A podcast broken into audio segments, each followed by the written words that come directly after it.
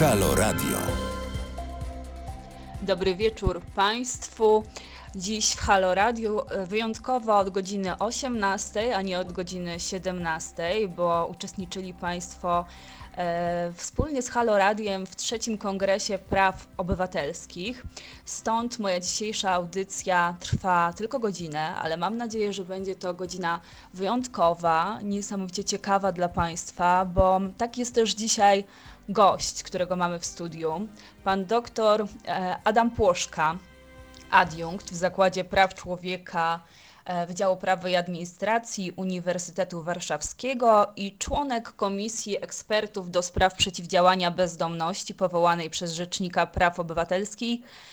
Mm, Adwokat też mający wiele innych funkcji w, swo w swoim dorobku i obecnie. A dziś z panem doktorem porozmawiamy o e, tematyce bezdomności. Dobry wieczór. E, Dobry wieczór, witam serdecznie. Ja mm, ponownie zdalnie dzisiaj prowadzę naszą audycję. E, Panie doktorze, ten temat bezdomności w Polsce przeważnie wraca jak bumerang zimą, bo wtedy, e, wtedy jakoś bardziej pochylamy się nad tymi osobami bezdomnymi, martwiąc się, że w wyniku ochłodzenia, spadku temperatury coś im się stanie.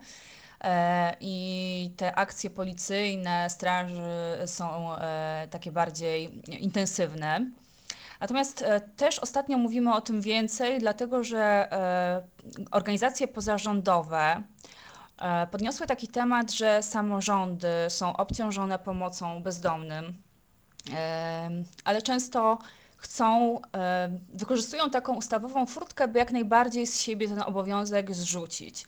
E, I czy Pan był wśród tych ekspertów, którzy postulowali zmianę prawa, e, aby bez, odsyłać bezdomnego po pomoc do gminy, w której bezdomny był ostatnio zameldowany, nawet jeśli ta gmina jest na drugim końcu Polski, czy według Pana powinno się pomagać w miejscu, w który, do którego bezdomny się zgłosi, w danej gminie, w której on już przebywa? Mhm. y, Już tłumaczę, więc e, ta sytuacja, którą pani redaktor opisała, czyli e, konieczność odesłania osoby, ja wolę mówić w kryzysie bezdomności, czy też doświadczającą bezdomności, bo to jest jednak wydaje mi się troszeczkę mniej stygmatyzujące niż używanie sformułowania osoby bezdomnej. E, Ale w każdym razie jest faktycznie w ustawie o pomocy społecznej przepis, który określa właściwość miejscową organów z zakresu pomocy społecznej, który zasadniczo jakby w swoim e, takiej powiedział regule ogólnej określa, że jak każdy z nas miałby problem i potrzebowałby pomocy społecznej, to powinien się zwrócić do miejsca, e, w którym ma swoje miejsce zamieszkania. Ale ponieważ osoby w kryzysie bezdomności tego mieszkania, tego miejsca zamieszkania nie mają, e, to ustawa przewiduje taką fikcję, że mają zgłosić się do miejsca ostatniego ich zameldowania na pobyt stały, do gminy ostatniego ich zameldowania na pobyt stały. To oznacza z kolei, e, że często muszą się zgłosić do miejsca, z którym nie mają już najmniejszego kontaktu. Centrum ich aktywności życiowej e, ma miejsce w innych miastach. Zwykle to są duże miasta, w których istnieje szansa i możliwość e, zaspokojenia podstawowych potrzeb życiowych, takich jak jedzenie, spanie, umycie się. A by uzyskać pomoc odpowiedniego etapu, czyli to jest zwykle schronienie, czyli taką pomoc, która już prowadzi, przepraszam, schronisko, czyli która już prowadzi do e, wychodzenia z kryzysu bezdomności, muszą e, udawać się do miejsca oddalonego często kilkaset kilometrów od miejsca, w którym się aktualnie znajdują.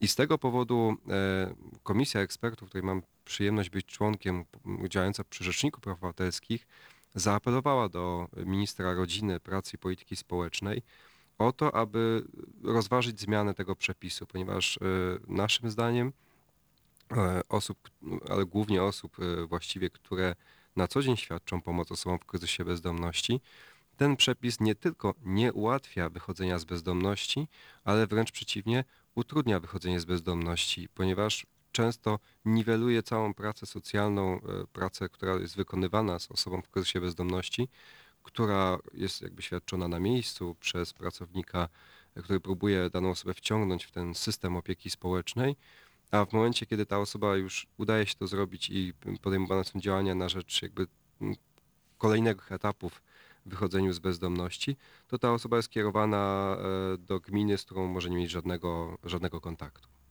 Mhm. Co więcej, wydaje mi się, że osoby, które udzielają e, pomocy osobom w kryzysie e, bezdomności, są zmuszane do łamania prawa, Tak, są także takie sytuacje, e, znaczy to bo zawsze mają do jest, wyboru to zawsze jest e, wybór, albo dokładnie, pomóc, albo pomóc takiej osobie. Oczywiście e, tutaj trzeba podkreślić, że taka pomoc interwencyjna, która, o której najczęściej słyszymy w, w takim okresie, w jakim się znajdujemy czasu, czyli zimą, e, polegająca na udzieleniu miejsca w noclegowni, czy też e, pogrzewalni, bo to są różne standardy, by- bym powiedział, tych miejsc, w których można się schronić, to jest udzielana niezależnie od, e, od e, tej właściwości miejscowej. Jeżeli dana osoba w kryzysie bezdomności e, chciałaby skorzystać z takiej pomocy, to ma prawo w dowolnym miejscu w Polsce z niej skorzystać. Natomiast już jakakolwiek inna pomoc, która ponosi za sobą wydatki gminy, musi skutkować tym, że zastosowaniem tego przepisu, znaczy większe wydatki, bo oczywiście każda pomoc niesie wydatki, ale te większe wydatki typu schronienie, różne inne świadczenia jest związana z tym ustaleniem e, gminy właściwej miejsca zameldowania na pobyt stały ostatniego. No i oczywiście niektórzy pracownicy socjalni, którzy działają z misją, czy też organizacje pozarządowe, które wykonują właściwie w, w ramach partnerstwa publiczno-prywatnego e, działania z zakresu przeciwdziałania bezdomności, no stają przed wyborem dość trudnym, czy pomóc danej osobie pomimo tych przepisów i narażać się na to, że dojdzie do naruszenia e, poprzez nich e, tych przepisów, a przez to e, nie otrzymają bądź to wynagrodzenia, bądź też będzie kara e, administracyjno-prawna na nich nałożona, czy też e, właśnie zachować tą e, zgodność z przepisami i odesłać e, daną osobę do innej gminy, e, innego, tej gminy, w której ma miejsce zameldowania na pobyt stały, w której często także nie będzie tego schroniska, e, ponieważ tu są różne badania prowadzone i e, o ile dobrze kojarzę te, te, te, te dane, które z nich wynikają, to one prowadzą do takiego smutnego wniosku, że nie każda gmina, na którą, bo na każdą gminę jest nałożony obowiązek pomocy osobom w kryzysie bezdomności, realizuje ten obowiązek, ponieważ no, to jest, wiąże się oczywiście z o- określonymi nakładami, więc niektóre gminy starają się udawać, że tego problemu nie ma i w związku z tym także nie są zbytnio chętne do przyjęcia takiej osoby w kryzysie bezdomności do pomocy i zaczyna się spór między gminami, który kończy się później w sądzie administracyjnym, a gdzieś na samym końcu jest ten człowiek. Mhm. A czy jest e, wyznaczona granica, e, kiedy właśnie już jest wystarczająco zimno, że trzeba już przyjąć osobę i zagraża to jej życiu, a kiedy można odesłać? Do ogrzewalni Do- noclegowni można przyjąć w każdej sytuacji. Oczywiście tam e, w przypadku ogrzewalni to jest stopniowalne, o ile dobrze teraz pamiętam te przepisy, to może być tak przyjęta do ogrzewalni osoba, która jest pod wpływem alkoholu. Natomiast już e, do noclegowni, Nie może. czyli nie może być przyjęta i tutaj właśnie to jest ta różnica, że w ogrzewalni to zasadniczo są miejsca siedzące, na których można się przespać. W noclegowni to już są jakieś, e, bym powiedział, łóżka polowe, na których można e, można się przespać, można skorzystać e, z prysznica i tak dalej. Więc e, w, e, w tych dwóch przypadkach, czyli zarówno ogrze- ogrzewalni, jak i noclegowni, e, nie ma żadnej granicy temperatury, która uzasadnia przyjęcie w każdej sytuacji, jeżeli dana osoba potrzebuje skorzystać z chronienia, nawet jeżeli byłoby, byłby to środek lata, bo tutaj chciałem zauważyć, że my często o kryzysie bezdomności mówimy w okolicach zimy, kiedy temperatury spadają, E, I co więcej, mówimy, co mnie już e, zupełnie irytuje e, przy okazji prognozy pogody, e, traktując to jako ciekawostkę, że zmarły z wychłodzenia dwie czy trzy osoby, e, podając to tak, tak jakby to było zwykłe wydarzenie, które po prostu się wydarzyło i o tym informujemy jako ciekawostkę.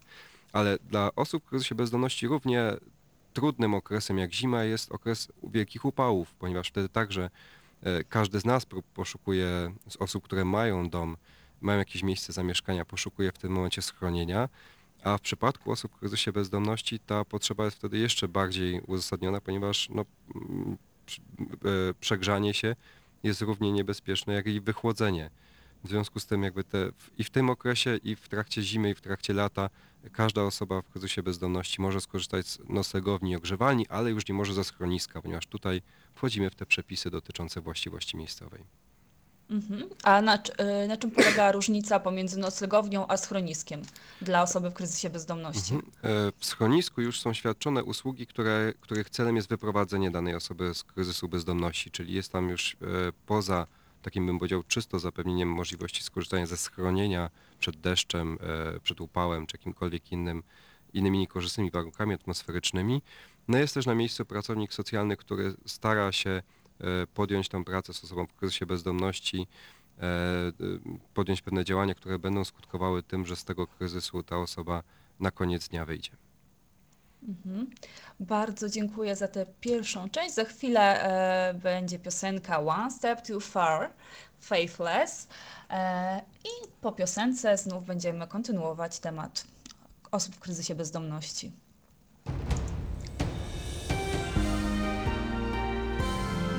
We wtorek. Od 21 do 23 telefony od państwa odbiera Radek Masłowski. Rozmowa, dialog, zrozumienie i żadnej agresji. 21-23. Zapraszamy. www.halo.radio. Słuchaj na żywo, a potem z podcastów.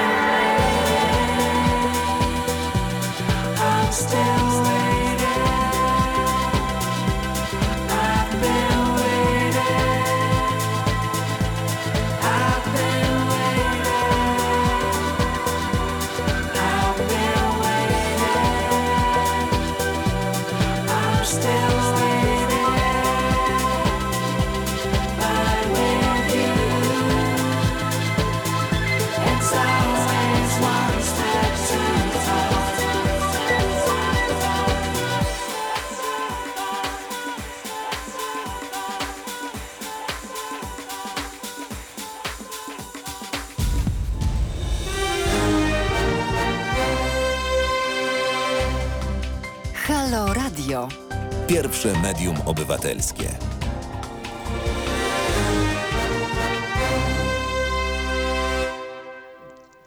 Halo Radio, halo, halo, 18.14 na zegarach. Witam Państwa bardzo serdecznie po piosence.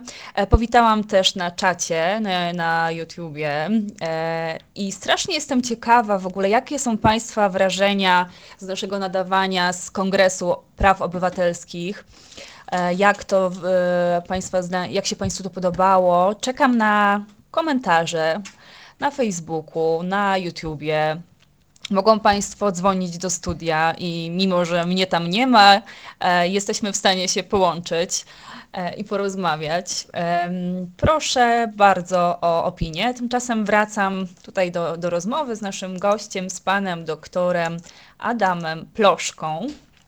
Podkreślam, bo wcześniej pomyliłam nazwisko i e, nazwałam pana Płoszką. E, Panie doktorze, chciałam e, zapytać, jakie są szanse, że ten absurdalny przepis i ta właściwość miejscowa zniknie z polskiego prawa? Jak się zapatruje na to ministerstwo? Ministerstwo w tej odpowiedzi, o której wspominałem we wcześniejszej części naszej rozmowy, czyli rzecznik skierował wystąpienie do ministerstwa, w którym właśnie wskazywał na bazie opinii, które zgromadził w ramach Komisji Ekspertów na istnienie tego problemu, odpowiedział niezwykle lapidarnie i ta odpowiedź jest dostępna na stronie e, Rzecznika Praw Obywatelskich. Serdecznie zachęcam wszystkich, żeby e, sobie ją przeczytali, że nie planuje żadnych e, prac w tym, prac w tym zakresie, w zakresie zmiany tego przepisu. E, Wydaje mi się w związku z tym, że e, tylko silna presja społeczna, e, między innymi także za to bardzo dziękuję pani redaktor za zaproszenie do studia i możliwość rozmowy także o tym problemie, no ma szansę nas e, troszeczkę przybliżyć do rozwiązania tego nieżyciowego problemu. I dodam więcej, że e, to jest nie tylko pewna niedogodność związana z tym, że osoba w kryzysie bezdomności musi pojechać do innego miejsca, ponieważ tak można byłoby to na pierwszy rzut oka e, spojrzeć na to i dojść do takiego wniosku, no zastanawiamy się tylko nad problemem, który jest problemem czysto bym powiedział niedogodności, ale weźmy e, poprawkę na to, że osoby w kryzysie bezdomności nie posiadają środków zwykle finansowych, które umożliwiają im odbycie e, drogi właściwie często przez całą Polskę. Co więcej, nie da się wykluczyć sytuacji, w której e, tą osobą w kryzysie bezdomności będzie osoba, która jest ofiarą przemocy domowej, czy też ofiarą jakiegokolwiek innego przestępstwa, które zostało popełnione na tej osobie w, danym, w danej gminie, z której ona uciekła. Czy też, że to było na przykład młoda osoba, e, która wychowywała się w danym mieście, e, była tam krzywdzona, była ofiarą właśnie przemocy domowej, uciekła mając tylko 18 lat z osiągnięciem pełnoletności z tego, e, z, tego, z tego miejsca, w którym się znajdowała.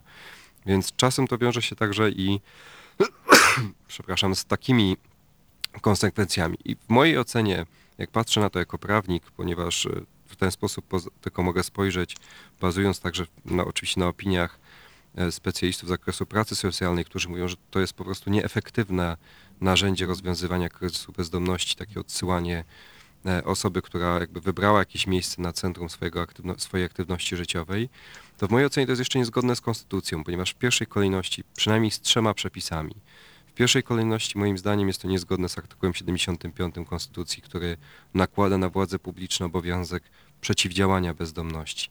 I jeżeli jest tak, jak e, mówi Trybunał Konstytucyjny, e, że e, ten obowiązek w, przynajmniej w minimum oznacza to, że nie, wol, nie, mo, nie wolno podejmować władzy publicznej działań, które w powszechnej wiedzy nie przynoszą skutków w postaci e, przeciwdziałania bezdomności, to to jest właśnie takie działanie. Wszyscy wiemy, że takie odsyłanie nie przyczynia się do rozwiązania kryzysu bezdomności, a jedynie do przerzucenia tego problemu, odwró- odwrócenia go w czasie. I to jest pierwszy argument. Drugi przepis, który moim zdaniem ten przepis jest niezgodny, a w związku z tym powinien zostać usunięty z systemu prawa, jest artykuł 40, przepraszam, 52, który zakłada wolność poruszania się po terytorium Rzeczpospolitej. My bardzo zapominamy często o tym, że mamy taką wolność, że mamy możliwość wybrania dowolnego miejsca, w którym chcemy żyć, w którym chcemy mieszkać, ale i przebywać, ponieważ Konstytucja mówi o wolności przemieszczania się i wyboru miejsca, przepraszam, zamieszkania i pobytu, czyli miejsce pobytu jest czymś bardziej niestałym. I wreszcie trzeci argument to jest po prostu naruszenie zasady równości fundamentalnej. Dlaczego od osób, które posiadają dom, nie wymagamy, by o oświadczenia ubiegały się w miejscu zameldowania na pobyt stały, a od osób w kryzysie bezdomności poszukujemy takiego miejsca e, zameldowania na pobyt stały, które przecież e, większość, mam wrażenie, osób, no może nie większość, ale znaczna część osób żyjących w Warszawie, no gdybyśmy ich próbowali odesłać poświadczenia do ostatnich miejsc zameldowania na pobyt stały, no to bardzo łatwo by spadła e, pula świadczeń, które Warszawa musiałaby przyznawać. I gdybyśmy mieli, to jest niestety smutna kon- konstatacja, prawidłowo działający Trybunał Konstytucyjny, e, taki, co do którego wątpliwości, co do którego składu nie istnieją żadne wątpliwości, to Rzecznik Praw Obywatelskich mógłby zapewne skorzystać w następnym kroku, widząc, że reakcja ze strony ministra jest żadna na to wystąpienie, z kompetencji by skierować wniosek o stwierdzenie, że ten przepis jest niezgodny z konstytucją do Trybunału Konstytucyjnego. Natomiast w sytuacji, kiedy Trybunał Konstytucyjny nie funkcjonuje, no rzecznik jest pozbawiony teraz tej możliwości, więc jedyne co nam zostaje to albo naciskanie na sądy powszechne, które orzekają w tego typu sprawach, a właściwie to sądy administracyjne, e, aby odmawiały stosowania tego przepisu, powołując się na konstytucję i uznając, że to jest niezgodne z konstytucją, albo pozostaje nam robić to, co teraz robimy, między innymi, czyli presję społeczną i wzmacniać naciski na Ministerstwo Rodziny, Pracy i Polityki Społecznej, by ten problem, wydaje się tak banalny, tak podstawowy, ale tak jednocześnie negatywnie skutkujący i zagrażający życiu i zdrowiu ludzkiemu rozwiązać. A czy te presje też wywierają duże samorządy? Na przykład e, do Warszawy przyjeżdża dużo bezdomnych, no bo to jest taki centralny ośrodek, czy do innych większych miast i czy one nie czują e, tutaj takiej niesprawiedliwości, że są dodatkowo obłożone e, koniecznością wydatkowania pieniędzy na osoby w kryzysie bezdomności, podczas gdy powinny to robić samorządy te, w których osoby w kryzysie bezdomności są zameldowane? Y, Nie słyszałem wielu wypowiedzi na ten temat ze strony samorządu. Wydaje mi się, że ten przepis z perspektywy y, samorządu terytorialnego jest dość wygodny, ponieważ w jakiś sposób pozwala ten nadmiar osób, które napływają do dużych miast, odesłać do innych, e, do innych miejscowości, a przynajmniej odmówić im e, tej pomocy, która wiąże się z nakładami finansowymi.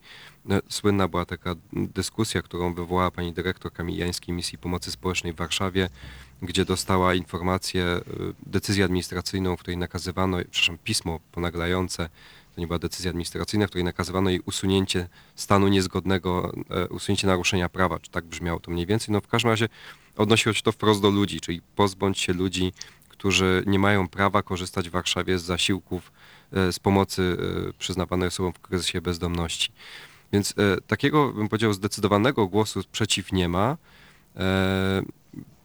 I jedyna jaka reakcja, z jaką się spotkałem ze strony samorządów, to jest, e, to jest właśnie reakcja taka, że po prostu są wydawane odmowne decyzje administracyjne i dzięki temu przepisowi jakby ten, e, powiedział, ciężar pomocy w kryzysie bezdomności nie obciąża aż tak bardzo tych dużych miast. Chociaż oczywiście, gdybyśmy do tego podeszli systemowo i to jest taki mój pomysł, który uważam, że jest warty rozważenia, to przyjmując, że i to był także e, pomysł e, wyjściowo komisji ekspertów e, w pierwszym etapie, która stwierdziła, że uczyńmy to zadanie centralnie finansowanym, tak aby szła, szły pieniądze na to z budżetu państwa i wtedy jakby nie ma problemu, która gmina jest właściwa, bo i tak państwo ma za to zapłacić. To jest bardzo daleko posunięty pomysł. Na niego ministerstwo raczej się nie zgodziło, znaczy nie zgodziło się, bo odpowiedziało negatywnie. Natomiast ja uważam, że być może powinniśmy zrobić tak, że przyjmując, że tą gminą właściwą jest gmina miejsca pobytu, określić w konsekwencji, że y, współczynnik, który by zmniejszał tak zwaną kwotę janosikowego i w ten sposób e, zmniejszał ciężar, który duże miasta muszą płacić, dodatkowy podatek, do, e, który ma jakoś wyrównywać ten potencjał, zwłaszcza tych mniejszych gmin, e, o te nakłady, które są ponoszone na świadczenie e, pomocy osobom w kryzysie bezdomności, które nie posiadały wcześniej zameldowania w Warszawie. Więc jest kilka różnych sposobów, które przy odrobinie dobrej woli ze strony ustawodawcy mogłyby zostać zastosowane po to, aby ten problem rozwiązać. Mhm. A jakie to są w ogóle, jakiego rzędu wielkości i jaka jest skala tego, e, tej sytuacji? Skala zjawiska e, bezdomności w Polsce według danych ministerstwa, e, ponieważ ministerstwo prowadzi co dwa lata, to trzecia edycja badania, jest takie ogólnopolskie badanie populacji osób w kryzysie bezdomności.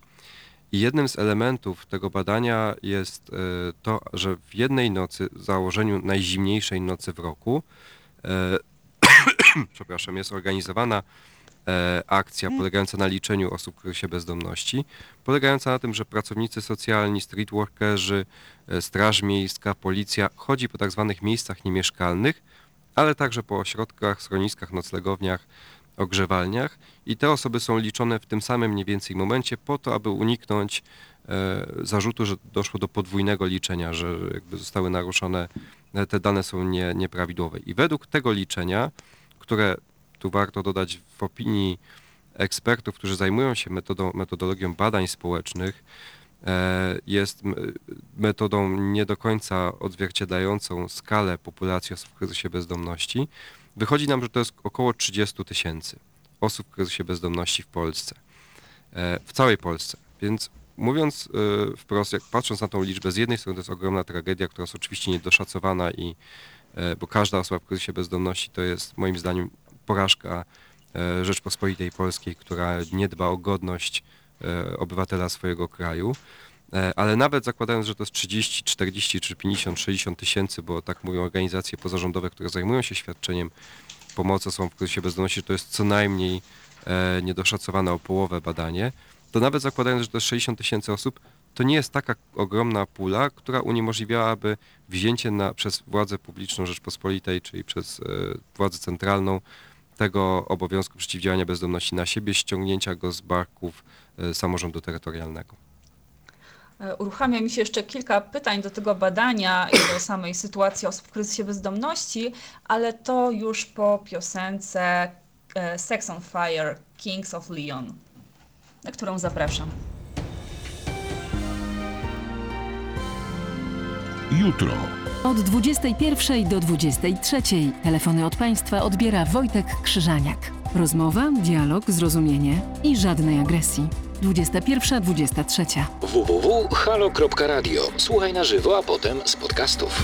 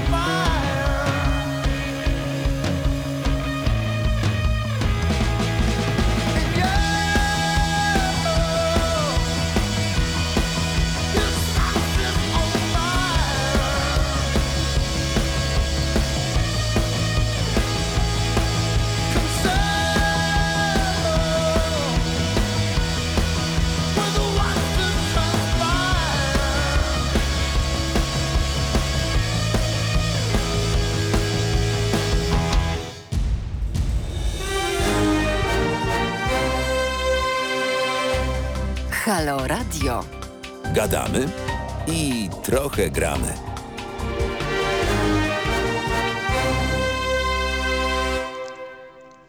Osiemnasta dwadzieścia dziewięć. Gadamy i trochę gramy, brzmi nasze hasło. Mm, trochę pograliśmy, więc teraz trochę pogadajmy z panem doktorem Adamem Ploską, Ploszką, adiunktem w Zakładzie Praw Człowieka Wydziału Prawa i Administracji, członkiem Komisji Ekspertów do spraw przeciwdziałania bezdomności powołanej przez Rzecznika Praw Obywatelskich. E, Mówiliśmy, panie doktorze, przed e, piosenką o takim badaniu, które jest przeprowadzane raz w roku e, przez różnych streetworkerów, pracowników, badaczy, którzy jednej najzimniejszej nocy e, sprawdzają, ile jest osób bezdomnych w Polsce. I chciałam zapytać, jak, e, kogo w ogóle polskie prawo uznaje za osobę bezdomną? Jak de- definiujemy, a kogo nie uznaje? Kogo to badanie też wyklucza? Przez co może ten wynik jest nieco e, taki mm, zakrzywiony. Mhm. E, To jest bardzo, bardzo słuszne pytanie. Jeszcze tylko m, poprzedzę, że to jest badanie przeprowadzone e, raz na dwa lata i faktycznie mieliśmy trzy A, na edycje dwa i tam e, z, e, ta, edy- ta, jakby z każdym tym badaniem różnią nam się mniej więcej o 2000 e, ta populacja osób, których się bezdomności, więc to pokazuje, że coś jest metodologicznie e, nie tak, bo na przykład e, w tegorocznej, znaczy zeszłorocznej edycji badania, bo to było zimą, e, wydaje mi się w styczniu, ale e, tak, w styczniu chyba tego roku to było i zostało opublikowane teraz badania, e, o ile dobrze pamiętam, e, być, choć mogę się mylić, to było jeszcze w poprzednim roku. Natomiast w każdym razie na przykład wykluczono z tego badania mi- altanki znajdujące się na ogródkach działkowych, ponieważ tam także mieszka część osób w kryzysie bezdomności.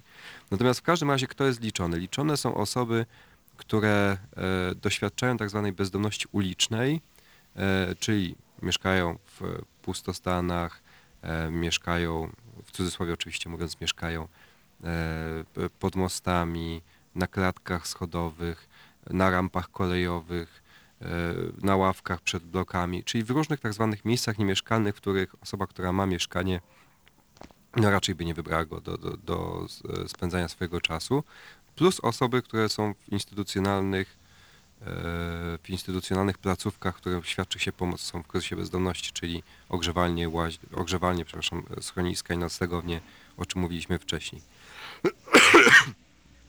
E, I w związku z tym tylko te osoby są e, uwzględniane w tym badaniu. Nie, uwzglę- nie uwzględnia się na przykład e, takiej kategorii osób, jak osób, które pomieszkują u kogoś. To znaczy bardzo wiele osób, zwłaszcza młodych w kryzysie bezdomności, no, stara się unikać tej bezdomności ulicznej w ten sposób, że na przykład prosi kogoś znajomego, to pozwól mi tak kątem u ciebie pomieszkać. No i mieszka tydzień, dwa, później zmienia, idzie do kogoś innego i tak dalej, i tak dalej, więc e, mniej więcej e, na tej zasadzie to e, wygląda. No i w związku z tym te osoby nie są, nie są uwzględnione. Tak samo nie są uwzględnione osoby, które mieszkają w, w danym lokalu, ale bez tytułu prawnego, czyli po prostu nielegalnie zajmują dane, dane mieszkanie. Więc z tego powodu ta grupa osób w kryzysie bezdomności i tej oszacowanie, które jakby jest potrzebne z perspektywy w ogóle określenia skali problemu, z którym się mierzymy i w związku z tym dobrania odpowiednich środków przeciwdziałania temu problemowi, no jest dale, dalekie od doskonałości. Mhm. Czyli tutaj e, nie jest tak, że osoba bezdomna to jest na przykład ta, która nie ma meldunku, no bo w meldunku w Polsce w tej chwili nie trzeba mieć. Sama definicja osoby bezdomnej, e, bo tak, tak, tak brzmi to pojęcie ustawowej, zakłada e, dwie sytuacje, czyli albo jest osoba, która nie ma e, miejsc, e, meldunek jakby jest w ogóle nie, nie pod uwagę tutaj w kontekście, e, w kontekście definiowania osoby w kryzysie bezdomności, e, ale jest tak, albo to jest osoba, e, która e, nie ma miejsc, nie ma tytułu do lokalu, e, tytułu prawnego do lokalu e, mieszkalnego, w, w, w rozumieniu przepisów ustawy o ochronie praw lokatorów, albo pomimo iż posiada te, ten tytuł i mogłaby zamieszkiwać w nim, to z jakichś powodów, na przykład to jest właśnie kwestia zamieszkiwania w tym miejscu sprawcy przemocy domowej, w nim nie może zamieszkiwać. E, Czyli zasadniczo jakby wszystko rozgrywa się o to, czy posiadamy e, miejsce e, do zamieszkania, do którego mamy tytuł prawny. Jeżeli go nie posiadamy, to jesteśmy osobą bezdomną, albo jeżeli posiadamy, ale nie mamy faktycznej możliwości zamieszkiwania, to także jesteśmy w tej drugiej sytuacji. To są te dwie sytuacje, które e, polski ustawodawca uznaje za e, kryzys e, bezdomności, za definiowanie, definiuje daną osobę jako bezdomną i w związku z tym z tego tytułu, plus oczywiście dochodu odpowiedniego osiąganego, jeżeli jakikolwiek ten dochód jest, e, jest dana osoba uprawniona do świadczeń z zakresu pomocy społecznej. E, A kiedy w ogóle e, nastąpiła ta zmiana nazewnictwa i przez, e, przestaliśmy mówić o bezdomnych, o osobach bezdomnych, potem mówiliśmy, a teraz mówimy o kryzysie, o osobach w kryzysie bezdomności. I co ta zmiana w określeniach zmienia dla samych osób bezdomnych? Z perspektywy osób e, w kryzysie bezdomności wydaje mi się, że ta zmiana, e, czy może inaczej, ta zmiana nie jestem w stanie określić precyzyjnie, kiedy nastąpiła. Niemniej osoby, które świadczą pomoc osobom doświadczającym bezdomności, czy też będącym w kryzysie bezdomności, na przykład osoby, które zajmują się prawami lokatorów, mówię w kryzysie mieszkaniowym o takich osobach, dostrzegły, że jeżeli podchodzimy do danych osób z godnością, czy też starając się ich nie, nie stygmatyzować, nie e, w jakiś sposób cecho, nacechowywać, że to jest osoba bezdomna i w ten sposób ją definiujemy, e, to e, dostrzegając ten element, e, nastąpiła pewna zmiana w e, także posługiwaniu się językiem, poprzez dostrzeżenie, że język także wpływa, co jest, e, wydaje się oczywiste, na rzeczywistość, w jakiej żyjemy, kształtuje poniekąd tą rzeczywistość. I dla mnie ta zmiana w e, mówieniu o bezdomności nie jako osobie bezdomnej, tylko osobie w kryzysie bezdomności, mimo iż oczywiście prawo dalej mówi, e, ustawa o pomocy społecznej posługuje się pojęciem osoby bezdomnej, no jest związana z tym kluczowym po- podejściem e, godnościowym, czyli traktowaniem e, każdego e, obywatela naszego państwa, czy każdej jednostki znajdującej się w naszym państwie przez władze publiczne jako posiadające tą przyrodzoną, niezbywalną godność, którą nawet będąc w kryzysie bezdomności, będąc w sytuacji często bardzo ciężkiej z perspektywy zdrowia psychicznego dla danej osoby, e, y, należy, nie można pozbawić danej osoby, czyli dalej to jest osoba, e, która ma określoną godność, w związku z tym powinniśmy tą godność szanować. I zresztą to jest ten sam sposób rozumowania, który e, być może część z Państwa przysłuchujących się naszej audycji dostrzegła w kontekście mówienia o, o niepełnosprawności. Nie mówimy już e, zwykle o e, osobach niepełnosprawnych, mówimy o osobach z niepełnosprawnością. E, Z jakąś niepełnosprawnością, niepełnosprawnością intelektualną, niepełnosprawnością ruchową, ale przez to nie definiujemy osoby jako ty osoba jako osoba niepełnosprawna, tylko jesteś osobą, ale która po prostu ma pewną niepełnosprawność. I wydaje mi się, że to jest mała, delikatna zmiana, ale zawsze jak rozmawiałem ze środowiskiem osób e, z niepełnosprawnościami, e, jeszcze pracując swego czasu, kilka lat temu pracowałem w Helsińskiej Fundacji Praw Człowieka i udzielając bezpłatnych porad prawnych e, osobom, które tam się zgłaszały, to one bardzo często zwracały uwagę na to, żeby nie zwracać się do nich jako osoby niepełnosprawne, tylko jako osoby z niepełnosprawnością, ponieważ ich niepełnosprawność nie definiuje. I tak samo jak osób z niepełnosprawnością nie definiuje ich niepełnosprawność, tak w mojej ocenie uważam, że nie powinniśmy mówić, że e, osoby w kryzysie bezdomności definiuje ich bezdomność, ponieważ to jest coś, to jest kryzys, który się wydarzył, który trwa często wiele lat, bardzo długo, e, te najdłuższe e, stany bezdomności mogą się pojawiać, ale jednak to jest pewien kryzys, to jest coś w założeniu przejściowego, bo e, no, niewiele osób, można powiedzieć, jak wskazują badania, rodzi się bezdomnymi. Raczej ta bezdomność zaczyna się na którymś etapie życia. Właśnie ten aspekt przejściowości opisywał ostatnio w wywiadzie z Adrianem Stachowskim taki mm, badacz, antropolog e, bezdomnych, który też sam jest bezdomny. Powstało o nim wiele publikacji.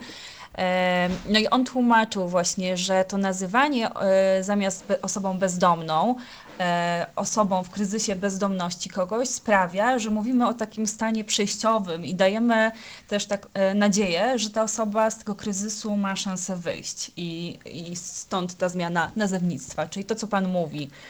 E, Nie nie stygmatyzowanie, ale też jakby postawienie tej, tego problemu w innej perspektywie. E, Jeszcze ch- chciałam zapytać, bo Pan ostatnio przygotowywał też takie badanie dotyczące środowiska, w jakim przeprowadza się badania os osób w kryzysie bezdomności. Czy mógłby Pan powiedzieć coś więcej na temat tych badań? Tak, jak najbardziej z przyjemnością, tylko jeszcze, od, żeby oddać e, chwałę panu, e, którego pani wspomniała, to, to jest pan Paweł Ilecki. O, e, właśnie, nie pamiętam e, nazwiska. i- i Przygotowuje on teraz po 23 latach w kryzysie bezdomności pracę na temat, e, pracę doktorską na temat bezdomności na Uniwersytecie Warszawskim, co także w pewien sposób odkłamuje ten mit, stereotyp, który często nam towarzyszy, że osoba w kryzysie bezdomności na pewno jest jakiś pijak, jakiś leń, który sam sobie zasłużył na to, że znajduje się w takim, w takim momencie, a nie zawsze tak jest. Natomiast odnośnie badań, które mnie zainteresowały, to przyczyną e, do ich podjęcia była e, bardzo prosta sytuacja, że żeby uzyskać jakiekolwiek świadczenia z zakresu pomocy społecznej, które wiążą się z finansami, e, należy i nie mają tego charakteru czysto interwencyjnego, o czym wcześniej mówiłem, czyli na przykład zapewnienia zimą schronienia w ogrzewalni czy też noclegowni, pracownik socjalny ma obowiązek przeprowadzić wywiad środowiskowy. To jest taki element gromadzenia materiału dowodowego, który ma ocenić w ramach tego postępowania o przyznanie świadczenia z zakresu pomocy społecznej, czy tej osobie to świadczenie się należy, czy też nie, tak abyśmy my jako społeczeństwo e, nie ponosili e, zbędnych kosztów e, udzielania pomocy osobom, no, które na, jakby nie powinny uzyskać tej pomocy, ponieważ jakby budżet jest ograniczony. I e, przed kilku laty trafiła mi się po raz pierwszy taka sytuacja, kiedy przyszedł e, do mnie pan e, w kryzysie bezdomności i powiedział, nie dostałem świadczenia, ponieważ pracownik socjalny powiedział mi, że nie jest w stanie przeprowadzić ze mną wywiadu środowiskowego. Dlaczego nie jest? Ponieważ rozporządzenie, które e, reguluje sposób przeprowadzenia tego e, wywiadu środowiskowego, zakłada, że ten wywiad przeprowadza się albo w miejscu zamieszkania, albo w miejscu pobytu. I część z pracowników socjalnych, e, która przeprowadzała ten wywiad, przynajmniej akurat w tym konkretnym przypadku tak, tak się wydarzyło, definiowała to miejsce pobytu jako miejsce, w którym trzeba wskazać adres. Po to także, aby później na decyzji administracyjnej móc ten adres umieścić. No, w naturalny sposób osoba, która doświadcza bezdomności, nie jest w stanie wskazać adresu, ewentualnie jest w stanie powiedzieć, gdzie mniej więcej przebywa, w jakich okolicach, w jakich momentach się stawia. No ten pan, który akurat do mnie przyszedł, powiedział, że jest w stanie podać numer telefonu, ponieważ ma telefon i każdorazowo, jak tylko do niego zadzwonią, stawić się po to, aby e, do urzędu, do środka pomocy społecznej, po to, aby można było zweryfikować, że on faktycznie jest osobą e, doświadczającą bezdomności, a nie, że na przykład w tym czasie pracuje czy podejmuje inne działania. No i oczywiście wskazał miejsce, w którym są jego rzeczy umiejscowione, gdzie jest jego ośrodek e, jego życia, które prowadzi, określając jakie krzaki w okolicach Wisły między jednym a drugim mostem. Tam jakoś w miarę to precyzyjnie starał się określić i wskazać. No i nie dostał tej pomocy. I ta sytuacja początkowo wydawała mi się, że jest czymś abstrakcyjnym i e, niemożliwym, że Tak, taki wydaje błąd się kompletnie absurdalnym. kompletnie absurdalnym, ale w pewnym momencie e, tych sytuacji zac zacząłem docierać do, mnie, do informacji, sygnałów, także robiąc taki zwykły research internetowy, że to jest jakby częstsza sytuacja, że to się zdarza. No i to skłoniło mnie do e, przeprowadzenia takiego badania, którym wystosowałem wnioski o dostęp do informacji publicznej do e, miast, w których e, były wskazane przez Ministerstwo Rodziny, Pracy i Polityki Społecznej jako te, w których przybyła największa grupa osób w kryzysie bezdomności. I co ciekawe, wszystkie, y, jakby ten wniosek skonstruowałem w ten sposób, że wyliczyłem taką listę 11-12 miejsc typowo niemieszkalnych, pytając, czy tam są przeprowadzane te wywiady, czyli właśnie altany, altany śmietnikowe, e, mosty, e, dworce, inne tego typu miejsca i zasadniczo większość, e, większość odpowiedzi, które do mnie napłynęły, świadczyło, wynikało z nich, że e, w tych miejscach są przeprowadzane e, te wywiady i że to nie powinno być problemem. Niemniej były także sprawy sądowe, do których dotarłem i które w ramach tego badania opisałem, e, które dowodziły do tego, że ludzie musieli pójść do sądu administracyjnego, na przykład kłócąc się o to, czy miejscem pobytu jest klatka schodowa. Po prostu ktoś mieszkał od lat na klatce schodowej, bo oczywiście w cudzysłowie mieszkał, bo był osobą w kryzysie bezdomności. I w związku z tym, że tam mieszkał, e, pracownik socjalny odmawiał mu przeprowadzenia wywiadu, mówiąc, że to nie jest właśnie miejsce pobytu, które ma jakiś adres, tylko to jest klatka schodowa. I on tam faktycznie miał te swoje rzeczy, e, widać było, że tam przebywa, tam się znajduje, no ale odmówiono mu i sprawa trafiła do sądu i ostatecznie na szczęście sąd administracyjny to nawet trafiło do Naczelnego Sądu Administracyjnego, stwierdził, że w takiej sytuacji także tą klatkę schodową należy potraktować jako miejsce pobytu i w tym miejscu po prostu przeprowadzić ten wywiad środowiskowy, który, przypominam, poprzedza przyznanie jakiegokolwiek świadczenia, czyli jeżeli nie można przeprowadzić tego wywiadu, to w konsekwencji nie można przyznać świadczenia, e, które obciążałoby budżet danej jednostki samorządu terytorialnego. E, I konkluzja jest taka, że faktycznie problem ma charakter, e, nie ma charakteru dominującego i większość, e, większość ośrodków, które zapytałem, odpowiedziała bardzo przychylnie, wskazując, że praktycznie w pełnej, e, w pełnej skali w różnych miejscach te wywiady przeprowadza. No ale pojawiły się właśnie takie też informacje, że jednak są pewne problemy, e, które potwierdziły moją wcześniejszą, jakby te przypadki, do których wcześniej dotarłem, że jednak to nie jest takie jasne i jakby publikując te wyniki badań chciałem skłonić te samorządy, które mają to przekonanie, wydawałoby się dość e, absurdalne, że miejsce pobytu musi oznaczać adres, że w przypadku osób w kryzysie bezdomności tym miejscem może być właściwie każde miejsce, w którym ta osoba stale przebywa i które jest centrum jej aktywności życiowej. Panie doktorze, ale w, czy w tym przypadku akurat to nie jest kwestia e, luki w przepisach, a raczej złej woli e, tych, którzy przeprowadzają te wywiady środowiskowe? Tak można też to interpretować, bo faktycznie ten przepis jest, to miejsce pobytu, jak spojrzy się na, na różne przypadki, w których posługuje się ustawodawstwo tym pojęciem, no to jest właśnie jakby definiowane w taki bardzo, bym powiedział, odformalizowany sposób, więc e, siłą rzeczy mogło to oznaczać, że to były pewne jakieś przypadki, które wiązały się z jakąś niechęcią ze strony e, pracowników socjalnych, którzy mieli przeprowadzać ten wywiad. Pewnie niechęcią uzasadnioną, bo też nie oszukujmy się, że osoby w kryzysie bezdomności to nie są często aniołki, które, z którymi się dobrze współpracuje, tylko są, to są osoby e, często bardzo mocno dotknięte e, przez życie i w związku z tym trudne we współpracy. E, takiej bym powiedział codziennej dla pracownika socjalnego, więc być może część z tych przypadków to było po prostu szukanie jakiejkolwiek podstawy prawnej, żeby odmówić tej osobie świadczenia, ale tak czy inaczej w demokratycznym państwie prawa takie przypadki nie powinny mieć miejsca i tak ten przepis nie powinien być interpretowany e, i do tego e, starałem się skłonić i do takich wniosków starałem się przekazać e, w, swoim, e, w, swoich, w swojej pracy naukowej. E, Jedna, jedna z osób na naszym czacie skomentowała to, że przepisy e, Sinsiul Złoty, tak, taki jest nick pana, który napisał komentarz, e, mm, przepisy takie wymyślają ludzie ze stereotypami w głowie. E, I chciałam zapytać właśnie, jaki wpływ na pracę z osobami bezdomnymi ma, mają stereotypy?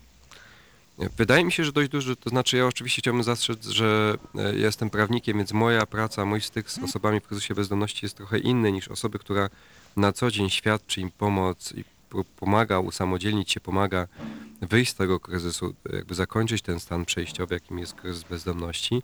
Natomiast te stereotypy mają ogromne znaczenie i jeżeli e, przyjmujemy, że to jest e, osoba, która jest leniwa, której jakby nie chciało się w życiu, która wreszcie wybrała bezdomność, ponieważ jest taki stereotyp, który bardzo pokutuje, że jest coś takiego jak bezdomność z wyboru. E, I A to jest margines, z tego co wiem. Niektórzy mówią, że to jest margines, a ja uważam, że nie ma czegoś takiego jak bezdomność z wyboru, ponieważ jeżeli ktoś chce żyć na ulicy, to często e, ta osoba, która e, naraża się na takie warunki, jakie są, wiążą się z życiem na ulicy, wiążą się z ogromną niepewnością, posiada określone zaburzenia zdrowia psychicznego. E, I w związku z tym, e, gdy dana osoba jest, powiedz- powiedzmy, e, zaopiekowana, tak mówiąc to najbardziej kolokwialnie, to w takiej sytuacji nigdy nie słyszałem, żeby dobrowolnie wybrała życie na ulicy. Zresztą możecie Państwo zapytać słuchacze swoich znajomych, czy chcielibyście żyć na ulicy. No, e, jeżeli pójdziecie na jakiekolwiek spotkanie towarzyskie dzisiaj wieczorem czy w weekend, to zapytajcie proszę o swoich znajomych. Jestem przekonany, że nie znajdzie się ani jedna osoba, która powie tak, bo ja tak cenię wolność, że chciałbym żyć na ulicy. Co więcej, ja w swoim, swojej praktyce zawodowej miałem doświadczenia pełniąc funkcję obrony, obrońcy z urzędu w sprawach karnych, którymi się zajmuję w swojej pracy zawodowej, e, że broniłem osoby w kryzysie bezdomności w sądzie i nawet gdy pojawiał się argument, czy ta osoba ma spędzić czas w areszcie tymczasowym, czyli w założeniu ma jej być dobrze, ma jej być sucho, ciepło, ma być zaopiekowana i dlatego może woli być w areszcie, czy też woli być na wolności, e, te osoby wybierały wolność. E, Więc to nie jest tak, że, e, że jest jak, jakieś, e, bezdomność z wyboru, ktoś sam podejmuje świadomie tą decyzję i decyduje się na to, żeby żyć na ulicy.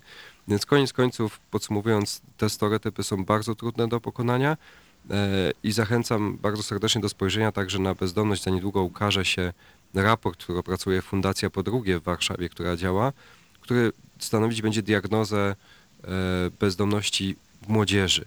I ja przyznam, że mną wstrząsnęły historie, które wysłuchałem właśnie w trakcie posiedzenia tejże wspomnianej już komisji ekspertów do spraw bezdomności, które organizował Rzecznik Praw Obywatelskich, na które to posiedzenie zostali zaproszeni młodzi ludzie, którzy e, stali się osobami bezdomnymi, e, osobami w kryzysie bezdomności z tego tuż u progu, u progu dojrzałości.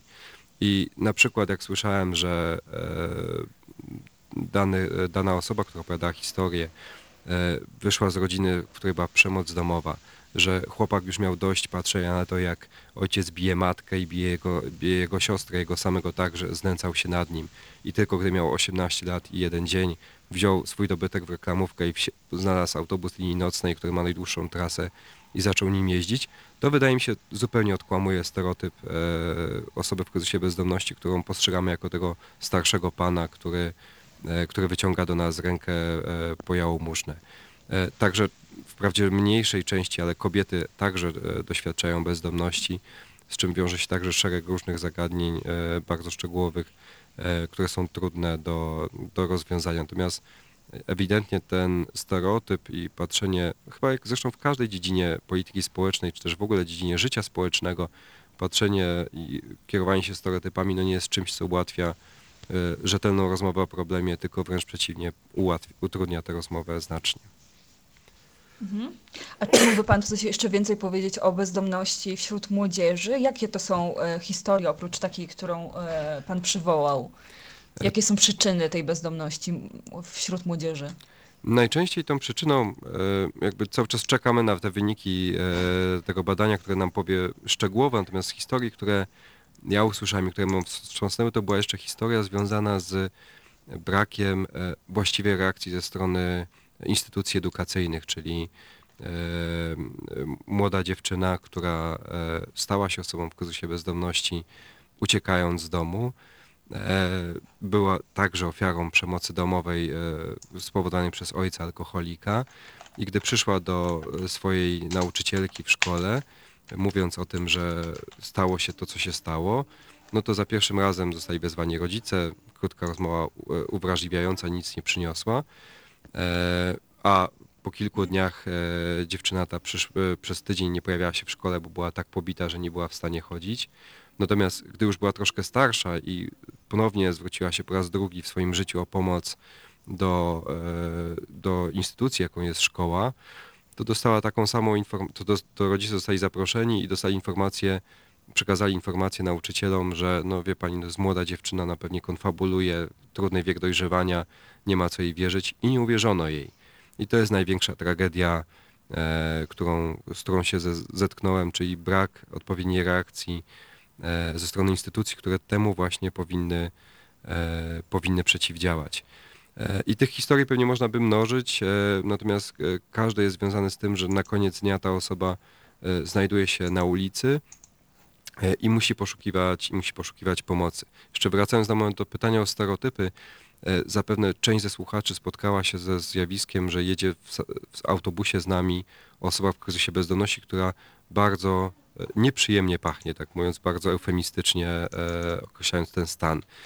I naszą naturalną reakcją jest taka, wyrzućmy tą osobę z tego, z tego autobusu, no bo utrudnia nam życie, utrudnia nam przemieszczanie się swobodne, korzystanie z, tego, z tej komunikacji miejskiej. Natomiast jakbyście, drodzy Państwo, wzięli poprawkę na to, że w Warszawie są, przez długi czas była jedna publiczna łaźnia, teraz są dwie stacjonarne, jedna mobilna, to e, mając taką poprawkę na uwadze, no musimy wiedzieć, że ta osoba na przykład może akurat jechać do tej łaźni, może próbować się tam dostać e, i wyrzucając, wykluczając ją z tego transportu publicznego, no nie jest w stanie nawet dotrzeć do miejsca, w którym, w którym jest w stanie załatwić tak podstawową potrzebę, jaką jest e, potrzeba załatwienia higieny po prostu e, i umycia się, załatwienia swoich potrzeb fizjologicznych.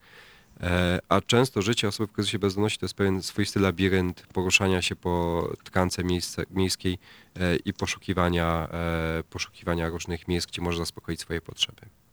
I o tym, drodzy słuchacze i słuchaczki, y, pamiętajmy, myśląc o osobach bezdomnych, o w kryzysie bezdomności. E, Bardzo panu dziękuję za dzisiejsze spotkanie. Moim gościem był dr Adam Ploszka e, z Komisji Ekspertów do Spraw Przeciwdziałania Bezdomności przy Rzeczniku Praw Obywatelskich.